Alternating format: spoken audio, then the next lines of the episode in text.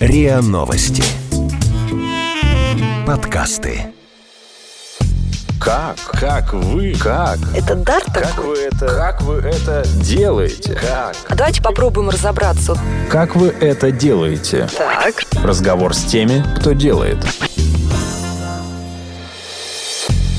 Это подкаст «Как вы это делаете?». Меня зовут Наталья Лосева, и здесь я говорю пристрастно с людьми, которые делают невозможное, неоднозначное и интересное. И сегодня у меня в гостях дорогой гость, наш коллега Кирилл Валерьевич Вышинский, журналист, главный редактор РИА Новости Украина, человек, который только что больше года пробыл в украинской тюрьме. Привет, Кирилл. Привет, Наташа. Где сало? Я вчера честно все отдал. Э, Думаю, что оно где-то там хранится и готовится к нарезке, потому что, ну, надеюсь, что обязательно всех угостим. Да, Кирилл приехал вчера, когда мы встречали во всем агентством, и было очень радостно. Он нам сразу сказал, что привез сало, но где-то гуляет оно по коридорам агентства. А вот слушайте, у вас там на фотографии был котик на руках у одного из освобожденных. Котик не мой. Э, Котик человека, который вез его из тюремной больницы э, под Киевом. И это, как он сказал, уже второй котик, освобожденный им. Значит, э, первого он освободил, а сам не вышел. Потому что он был в программе обмена еще в семнадцатом году. Человек, не котик. Да, человек, человек, да. Значит, и тогда у него был котик, вернее, кошка, э, которую он отдал своему э, сокамернику. Сокамерник э, попал в программу, а он не попал. Поэтому ко- кошку они освободили. Ну, он, его вывезли в Россию. да, кошку он освободил, да, значит, а сам не вышел. А сейчас вот он освободился он и освободился котик. Вот. Вернее, это, кстати, тоже кошка. И он э, сказал, что кошка будет жить э, у него чуть ли не в Кемеровской области, где живут его родственники. Ну, то есть кошку посадили в самолет, и она И прилетела. он, да, и он прилетел вместе с этой кошкой. Значит, э, в самолете кошка сначала страшно нервничала, потому что давление, перепады животное очень сильно отреагировало. Потом ее покормили э, из общего котла. Ну, нас, нас всех, покор- ну, нас всех покормили на, на борту, значит, ну и мы поделились с кошкой. Вот, и она мирно заснула, прилетела, и дальше вот э, сейчас проходит тоже, видимо, реабилитацию вместе с этим человеком. Вот были у вас такие зацепки в тюрьме, какие-то эмоциональные, а, которые вам помогали адаптироваться? Не знаю, там какие-то привычки, какой-то там... Ну, кто-то кошку заводит, кто-то пьесу, не знаю, пишет. Я читал. Я, наверное, э, много читал по тюремным меркам, поскольку в тюрьме, вот я обратил внимание, в тюрьме читают мало. Э, В тюрьме есть телевизор, причем по некоторым неписанным правилам э, этот телевизор включен круглосуточно, потому что тюрьма живет круглосуточно. И ночью тоже. Ну, ночью пик, по большому счету, потому что ночью это то время, когда э, администрация по распорядку не может э, войти в камеру моментально, одномоментно. То есть после 10 вечера, когда по правилам тюремного распорядка объявляется отбой, для того, чтобы попасть в камеру, значит, вот контролер, находящийся в коридоре, он должен привлечь оперативного сотрудника, он должен привлечь э, кинолога с собакой, он должен привлечь еще сотрудника. То есть это целая история войти в камеру после 10 часов вечера. Так, так распорядок. А почему тут телевизор тогда? Ну, и все живут ночью. А, а что еще ночью делать? В том числе и смотреть телевизор. Поэтому телевизор работает круглосуточно. Кто-то живет ночью, кто-то живет днем. А, ну и плюс есть еще такая специфика. В тюрьме камеры могут быть переполнены, поэтому спят по очереди. То Ты тоже спал по очереди? Я нет. То есть Ну, у тебя я- были такие более-менее нормальные условия? ну, меня э, сразу э, поместили в камеру, которая была более-менее нормальна в бытовых условиях. Э, в камеру так называемых бывших сотрудников милиции. То есть мои соседи были э, бывшие военные, бывшие э, работники МВД, бывшие там э, военнослужащие Нацгвардии. И Специфика этой камеры была в том, что она в Херсонской тюрьме была с точки зрения бытовых условий, ну, одной из самых такой, таких приличных. И было понятно, что будут приходить там Красный Крест, ООН. Им нужно показывать, ну, мои бытовые условия. Мгм. Даже полномоченный по правам человека. Поэтому нужно было, чтобы я ну, содержался в нормальных бытовых условиях. Естественно, чтобы э, камера тоже не была переполнена, потому что я же еще раз говорю, что если камера переполнена, то люди спят по очереди. У тебя наступил момент, когда ты перестал это воспринимать как э, командировку какую-то и стал себя осознавать заключенным? Или ты до конца все-таки оставался журналистом, помещенным вот в эти предложенные обстоятельства? Ну, вот слово «командировка» очень удачно. Я хотел его употребить, хотя я понимаю, что оно звучит глупо. Да, человек попал в тюрьму, а, а чувствует себя в командировке. Он просто идиот. Потому что, ну, так тюрьма-то вокруг, какая командировка? Э, во- Во-первых, вокруг тюрьма, во-вторых, командировка, это же вот, да, дата командировочное удостоверение. Вот выписано начало тогда, так, а закончилось тогда. Ну, то есть у этого есть конец. Конец. В тюрьме твой конец определяет э, суд. И когда закончится твоя командировка, решит только суд. И вариант получить командировку на 12 лет, который был у меня, в принципе, достаточно реальным, он такой, как бы, э, ну, тут не пошутишь сильно. Вот, поэтому... Э, Ты стал ЗК по своему восприятию мира? Нет. А там на самом деле не так много людей. Вот, э, как правило, уже себя, так сказать, ну, там, заключенными э, ощущают люди, которые идут там по второму сроку, угу. которые к этому готовы. Первый раз как бы случайность, да, ты не, не воспринимаешь? Ну, от тюрьмы, от тюрьмы до отсумы. Э, и естественно, что ну, в тюрьме вообще как бы в этом смысле много мистики, потому что ну, это действительно мистика. Да? Значит, э, те, кто осознанно стали на этот путь, идут по второму разу, для них это образ жизни. Угу. А для человека, который живет э, обычной человеческой жизнью, это либо трагическая случайность, поскольку ну, там, убил кого-то в пьяной драке, значит, э, случайно, там, ну не случайно, там опять же в драке кого-то толкнул, он упал, значит, и, это не ушиб головы, а это смерть. Значит, тогда это уголовное дело. Ну и так далее. То есть масса каких-то вещей, которые как бы ну, почти фатальны. Да? Значит, э, ну, например, я же точно не готовился сесть в тюрьму. Я был твердо уверен, что что меня сажать не за что. Я журналист, я работаю по э, профессиональным правилам, по стандартам, не нарушаю украинского законодательства. За, за этим мы следили очень тщательно. И в этом смысле, э, при всем при том, что за э, СМИ, которые аффилированы с Россией, да, значит, на Украине следят очень сильно, серьезно. За 4 года с 14 по 18 у нас не было замечаний. Мы не были внесены, значит, ну, на Украине после 2014 года существует практика. Два э, ведомства ведомства, Министерство информации и э, Служба безопасности Украины достаточно регулярно публиковали списки электронных СМИ, ну, кроме того, что там запрещался въезд конкретным журналистам российским, кроме того, что, так сказать, там блокировались, э, вносили санкционные списки конкретные средства массовой информации. Ну, практически все украинское, все российское телевидение, включая там канал «Охота и рыбалка». Окей, okay. и ты? И я в этой ситуации очень четко и жестко придерживался правил. Значит, мы за этим следили, мы не попадали ни в какие списки. То есть к нам не было претензий. Трух, трах, бах, и я в тюрьме. То есть это фатально. То есть ты даже гипотетически не допускал вас такой возможности? Ну, я понимал, что риски существуют. Потому что я просто видел, что происходило с моими коллегами. Ну, вот, например, в августе 17-го арестовали нашего коллегу в Житомире Васю Муравицкого. Значит, э, тоже 111 тоже инкриминировалось ему написание статей. Думал, бред какой-то, да? Ну, ну там, там на самом деле там были еще и такие вот э, местные мотивы. Вася наступил на хвост в, в своих статьях. Ну, Житомир ровно, значит, это места нелегальной добычи э, янтаря. Это большой промысел и большие деньги на Украине. И Вася там наступил на хвост этой янтарной мафии, значит, начал об этом писать. И ну, мы так считали, и мы понимали, что это там, инспирированная история. Потому а, что просто Вася, убрали. Да, угу. потому что Васю надо было за что-то присадить, а вот за эту историю было присадить легко. То есть она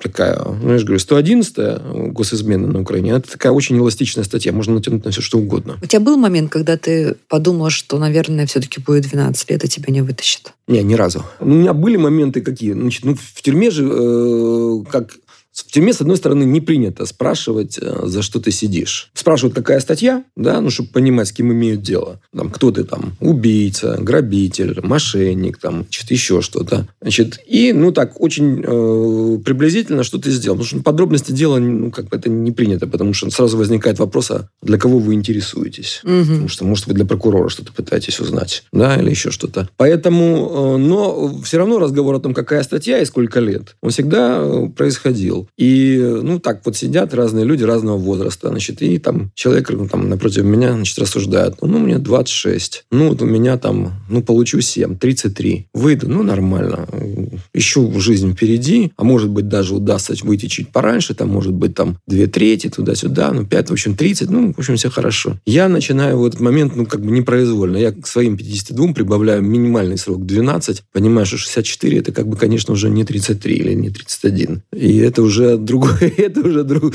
другая картина мира. Ну, понимаю, что я выйду, ну, еще год поработаю до пенсии, а там уже и на пенсию можно. Вот. Поэтому мысли, конечно, какие-то... Я всегда это держал в голове, но, но вот до конца, что я вот... Что не вытащат. Да, что не вытащат, я никогда в это не верил. Кто в семье тащил эмоционально? Ты тащил или родные, наоборот, тебе снаружи? Ну, просто э, я, понимая все риски, значит, я попросил мою маму уехать из родного Днепропетровска, и она уехала в Москву, ну, буквально там через 2-3 недели после моего ареста. Жена и так до этого была в Москве, поэтому остался папа. Ну, и вот папа ездил на суды в Херсон, возил передачи, там, ездил на свидания. Эм, Как папа проживал эту историю? Ну, папа внешне, пока мы с ним встречались в тюрьме, э, ну, он был просто, так сказать, кремень. Вот, то есть, причем он-то у меня человек э, физически и морально закаленный, он мастер спорта по альпинизму, несмотря на то, что ему 70 8 в этом году исполнилось. Он и бегает по утрам, и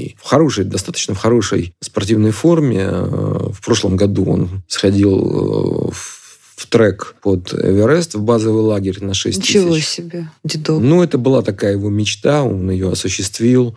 Тянет меня, потому что говорит, что это нужно обязательно посмотреть. Вот, вот ни Памир, ни Кавказ с Гималаями не сравнятся. Вот. Ну, в общем, папа крепкий вроде бы как бы человек, но... Но даже он плакал, когда увидел меня в суде уже в Киеве. И я, я, так, я, его, я его плачущим никогда в жизни не видел. Я тогда впервые понял, что это очень тяжело было. Для них, вот я говорю, несмотря на то, что, так сказать, есть э, вроде бы такой физический, эмоциональный запас какой-то прочности, но это- для них это было тяжело. Что происходило здесь с женщинами, я, конечно, не представляю, потому что вот, женщины, мама, жена, они женщины, они реагировали, наверное, как-то по-другому. Что вы делали в субботу-воскресенье? Суббота пра- практически весь день прошел под э, знаком возвращения. Э, Ну, Ты домой когда добрался? Домой, домой я приехал, э, ну, где-то, наверное, ну, где-то в середине дня, может, там ближе к пяти часам. Ну, еще были съемки дома, потому что э, Оля Скобеева напросилась, но ей отказать было тяжело. Вот. Э, ну, а воскресенье у меня там были запланированы кое-какие встречи и дела. Ну, а во второй половине дня мы праздновали день рождения моей жены. То есть нормально, выпили, поели. Ну, слово выпили.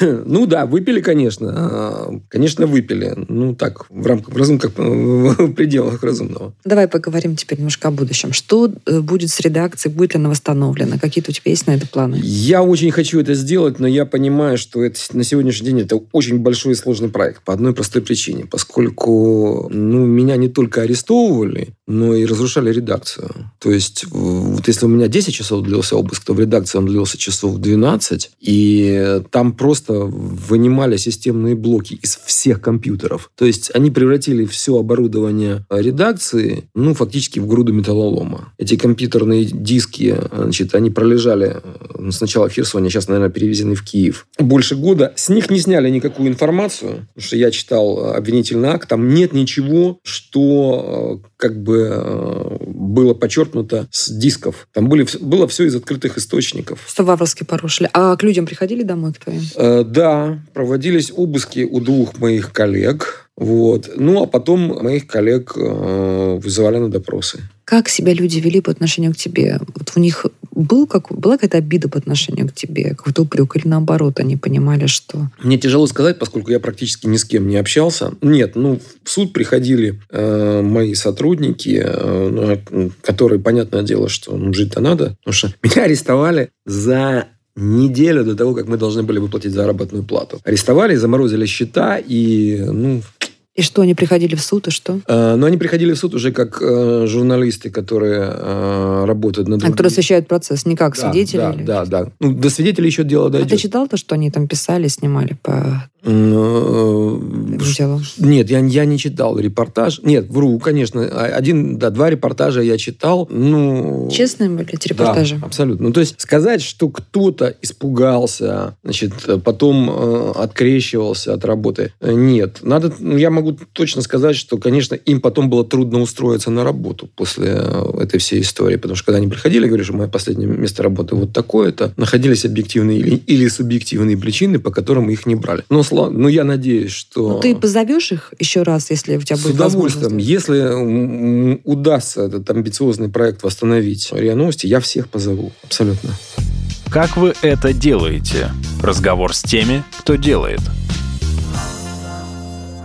Я слышала уже много мнений людей, которые видели твои выступления за эти два дня, и все говорили, что такая крепкая харизма, такая энергетика, и прямо видят тебя политиком. Ты сам себя видишь политиком какой-то из реальности? Нет, я пока сам себя политиком не вижу. Почему? Я, я, э, ну, я слишком люблю свою профессию, раз. Во-вторых, э, я считаю, что если, если уходить в политику, то это значит, что в журналистику ты уже не вернешься. Вот сейчас э, у меня были там коллеги и знакомые на Украине, которые стали народными депутатами вот в 2014 году. Сейчас каденция их закончилась. Они в новый парламент не попали, потому что он обновился там чуть ли не на 70 или на 80 процентов. И я, конечно, я не понимаю, что эти люди будут делать. То есть вернуться в профессию после того, как ты был политиком, с моей точки зрения, невозможно. Почему? Ну, потому что политика – это совсем другое. В журналистике у тебя есть имя, наработанное твоими материалами. Твои материалы должны быть сработаны в канонах, да, то есть это объективность, это некая профессиональная честность и так далее. В политике ты не можешь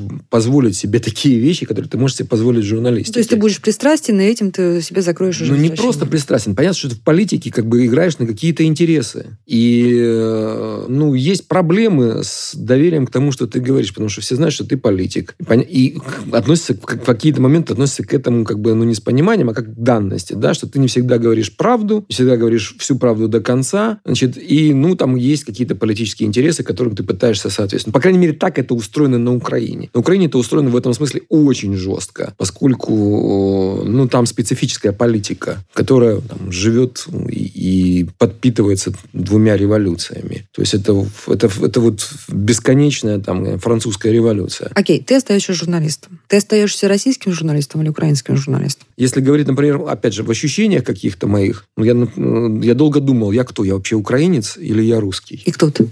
А у меня два паспорта, украинский и русский. И я понял, что я не могу в этом... Ну, я, я русскоязычный украинец, если так это говорить, да. С другой стороны, я понимаю, что моя родина Украина, а отечество Россия. И это к разговору о том, кого вы будете, больше любите, папу или маму. А если бы выбирать пришлось тебе? Я не я с ужасом себе представляю ситуацию, когда мне нужно выбирать. Ну, то есть выбирать это же экзистенциально. То есть это значит, что значит, вот тогда либо на родине ногой, либо в отечественной Нет, ногой. все очень просто. Как. Ты свою жену когда перевезешь в Киев? Моя жена, она жила со мной в Киеве.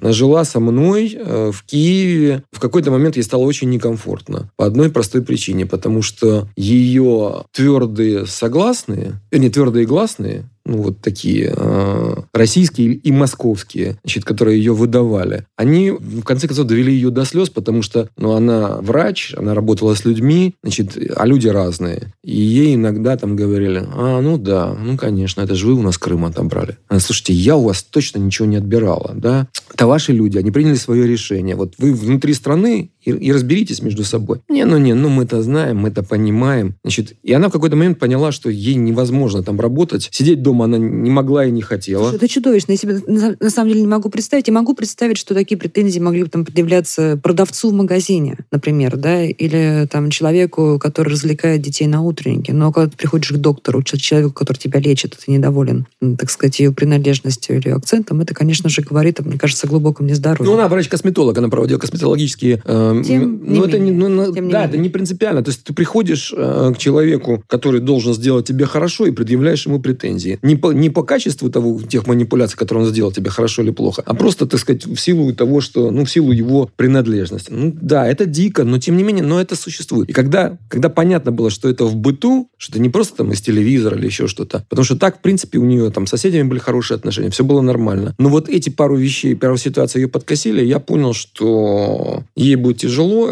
она уехала в Москву, я продолжал работать, а начинали мы с разговора-то с чего? С того, что э, где будет жить моя жена, но она пока э, себя в Киеве не видит ровно вот поэтому. Вот смотри, ты как человек, который сейчас между двумя странами, завис или Париж, не знаю, тут вопрос дефиниции. А с твоей вот этой колокольни, какой твой прогноз, самый позитивный из возможных, на нормализацию отношений между странами? Не только на уровне высокой политики, но вот в той части, которая поражена особенно да, на э, уровне отношений между людьми. Нет, я считаю, что эти отношения рано или поздно э, они исправятся, наладятся, устаканятся. Что должно произойти? Вот какая должна быть дорожная карта с твоей колокольни, я, наверное, самая я думаю, я думаю, что ответа на этот вопрос нет ни у кого, включая на сегодняшний день э, высшее руководство двух стран. Поскольку... Нет, понятно, что есть понимание там первого или второго шага, да, для нормализации отношений между странами. А как нормализовать отношения между людьми, это такая большая проблема и задача, что сложно себе представить. Ну, во-первых, нужно перестать э, бросать друг друга камни.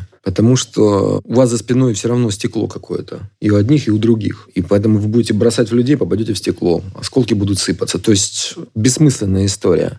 Ну и... А потом надо разговаривать. Другого варианта нет. То есть все конфликты же, они где бы ни происходили, они от недостатка или от каких-то погрешностей в коммуникации. Того, что кто-то не так сказал, или кого-то не так поняли. И э, без этого ничего не произойдет. Слушай, у нас сотни тысяч украинцев работают в Москве и в российских городах коммуницируют э, с россиянами на бытовом уровне вполне мирно и хорошо в ежедневном это, режиме. Ну да, это, это те же, кто приезжает сюда. Но а, они же возвращаются. И они вот... Нет, так я скажу, что в Херсоне, в камере, в которой я сидел, значит, половина людей Э, если не две трети, ну, там как бы все время состав мигрировал, они либо, работ... либо вернулись из России, либо собирались уехать в Россию. Э, они там работали, они понимали, что туда, что туда нужно уезжать работать. Поэтому они сейчас... сидели, наверное?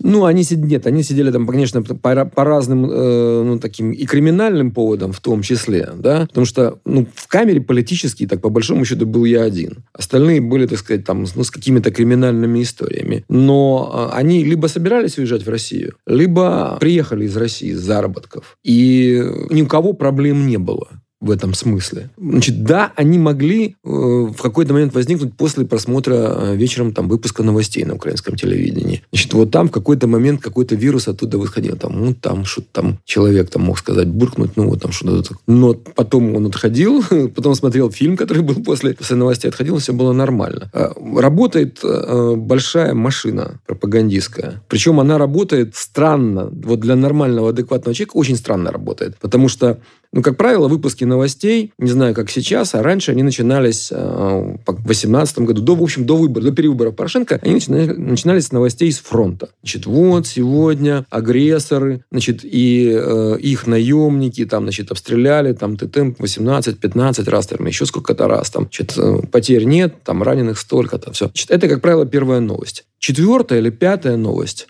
Товарооборот между Россией и Украиной в прошлом году увеличился на 20%. Значит, или Укрзалезница назвала три самых э, прибыльных и популярных рейса своих железнодорожных. Значит, это э, Одесса-Москва, значит, Киев-Москва, Львов-Москва. То есть, вроде как тут вот первая новость. Э, вести с фронта, где мы противостоим агрессору, mm-hmm. ну, имеется в виду, так сказать... Потом мужественно... мы рассказываем про материнскую грудь буквально. Да, а потом, значит, о том, что отношения... Люди ездят. Это самый популярный популярные рейсы. Значит, э, товарооборот э, в прошлом году вырос на 20%, и ты смотришь на это, и ты понимаешь, что у тебя ты в состоянии, есть такой термин когнитивного диссонанса, попроще говорят, ну, состояние шизофрении, потому что, ну вот, мы же правой рукой держим меч, угу. значит, Давайте, и сражаемся. А, а левой, значит, мы как бы меняемся деньгами, там, значит, покупаем, продаем билеты и так далее. И, ну, вот смотришь на это, ну, и так, ну, я, я нормальный вообще или нет? Где я? Вот, ну, то есть, ну, ты считаешь, это можно будет еще отыграть назад, хотя бы на уровне тех поколений, которые вот сейчас живут? Я думаю, да. Я думаю, что, конечно, будет сложно с молодежью. Но это как в Грузии. Я был в Грузии в восьмом году, значит, когда когда я работал на ВГТРК, я поймал себя на мысли, что когда я там записывал интервью, например, с молодежью, с тем, кто там, значит, ну, там до 18 или 20 лет, они не говорят по-русски. Э, ну, они говорят, говорят, говорят таком, по-английски. Да, они говорят на таком ломаном русском, что с ними проще поговорить на английском. Со старшим поколением я говорил на русском языке. И понятно, что вот это очень важно, да, на каком языке вы говорите, то есть какой канал коммуникации. Это уже определенная идентификация. Потому что э, вот молодежь их учили ненавидеть и, значит, не учить язык. Это, кстати, то, чего сейчас делают и на Украине. Вот, Потому э... что там изначально совершенно другая ситуация со статусом, объемом и культурологическим значением. Именно, по, именно поэтому там невозможно будет сделать этого. То есть это что... может быть как раз шансом на более Конечно, быстрое... Да, потому что там, во-первых, страна больше, а во-вторых, половина страны говорит по-русски, ощущает себя русскоязычными украинцами, а кто-то даже чувствует себя и русским, особенно там вот ближе к югу. Ну, понятно, Крым, понятное дело да, значит, э, юго-восток. И понятно, что в этом смысле э, вот это э, воспитание ненависти за счет, там, в том числе и урезания, обрезания российской культуры там, э, это гораздо для них более сложно и, на мой взгляд, вообще непосильная задача. Это невозможно будет сделать. Если в Грузии попытались это сделать, ну, потому что маленькая и там другая, то на Украине это невозможно. И это шанс. Пусть и так это будет. шанс. Пусть так будет. Расскажи, о чем будет твоя книга? Она вообще какая будет по, по своей сути? Я по ней пока только думаю, потому что я понимаю, что это просто просится, что называется. Ну, конечно, отличный материал, извините Да, за цинизм. да. Но я понимаю, что это точно не будет книга о тюрьме. Ну, писать э, какие-то, так сказать, там познавательные книжки о тюрьме, там, или там какие-то там э, билетристические истории там в духе, там, я не знаю, Шитова или еще кого-то. Ну, как бы... Есть не- Юлиус Фучик, например, Нет, знаешь, ну- с трагическим концом, но тем не менее. Ну, не- нет, никаких претензий к этим авторам, у них своя ниша, ради бога. Но я просто, я понимаю, что я не могу, я, я им конкуренции не составлю и, и ничего нового в этом смысле не расскажу про тюрьму. А вот про Украину, про а, то, что в ней происходит, что происходит с людьми, э, с, с людьми разными. Потому что в тюрьме, конечно, открывается совершенно другой пласт жизни, да. В тюрьме э, те люди, с которыми я никогда бы не познакомился э, на воле, это очень разные люди. И бойцы Беркута, которых обвиняют в расстрелах на Майдане. Хотя там вообще смешно. Там у людей э, их личное оружие отстреляно, оно чистое, оно не попало в набор этих всех гильзотек, которые были собраны, и пуль, которые были собраны на Майдане. То есть, ну, они вообще ни при чем. Вот просто ни при чем, даже по доказательной базе. А их почему по палочному методу их сажали? Или... Ну, и да, их сажали, потому что нужно было кого-то посадить. Вот. Ну, там как бы... Ты, ты много с ними разговаривал. Мы сидели на одном этаже, встречались там э, во время прогулки. Да, конечно, я много с ними общался. Ну, А ты бы с ними мог вот встретиться, ну, в условно мирное время, выпить, посидеть, поспоминать? Или ты хочешь уже это все перевернуть? Нет, я с, нет, с удовольствием. С удовольствием, потому что... Потому что с удовольствием. Когда ты пойдешь с папой на Эверест? Не, на Эверест, мы не пойдем. Куда пойдешь Для, этого нужны серьезные кондиции. Мы хотели подняться... Ну, это, это почти такой, как бы не спортивный, а пешеходный трек туристический под Эверест в базовый лагерь. Э, ну, он просто, конечно, там требует минимальной подготовки, потому что это перепад высоты, и, это, в принципе, так сказать, э, ну, в том числе серьезная нагрузка для организма. Папа тянул в этом году осенью, но боюсь, что, так сказать, там с судами, с такими вещами всеми возможными там будет не очень вероятно, поэтому, скорее всего, может быть, в следующем году э, мы это сделаем. Ну, перед этим, может быть, там разомнемся на Кавказе. Это был подкаст «Как вы это делаете?» И у меня в гостях был российский журналист Кирилл Вышинский, который готовится зайти на свои Эвересты. Слушай, пусть у тебя все будет хорошо. Спасибо. Вы слушали эпизод подкаста «Как вы это делаете». Автор и ведущая подкаста Наталья Лосева. Подписывайтесь на подкаст на сайте ria.ru в приложениях подкаст с Web Store и Google Play.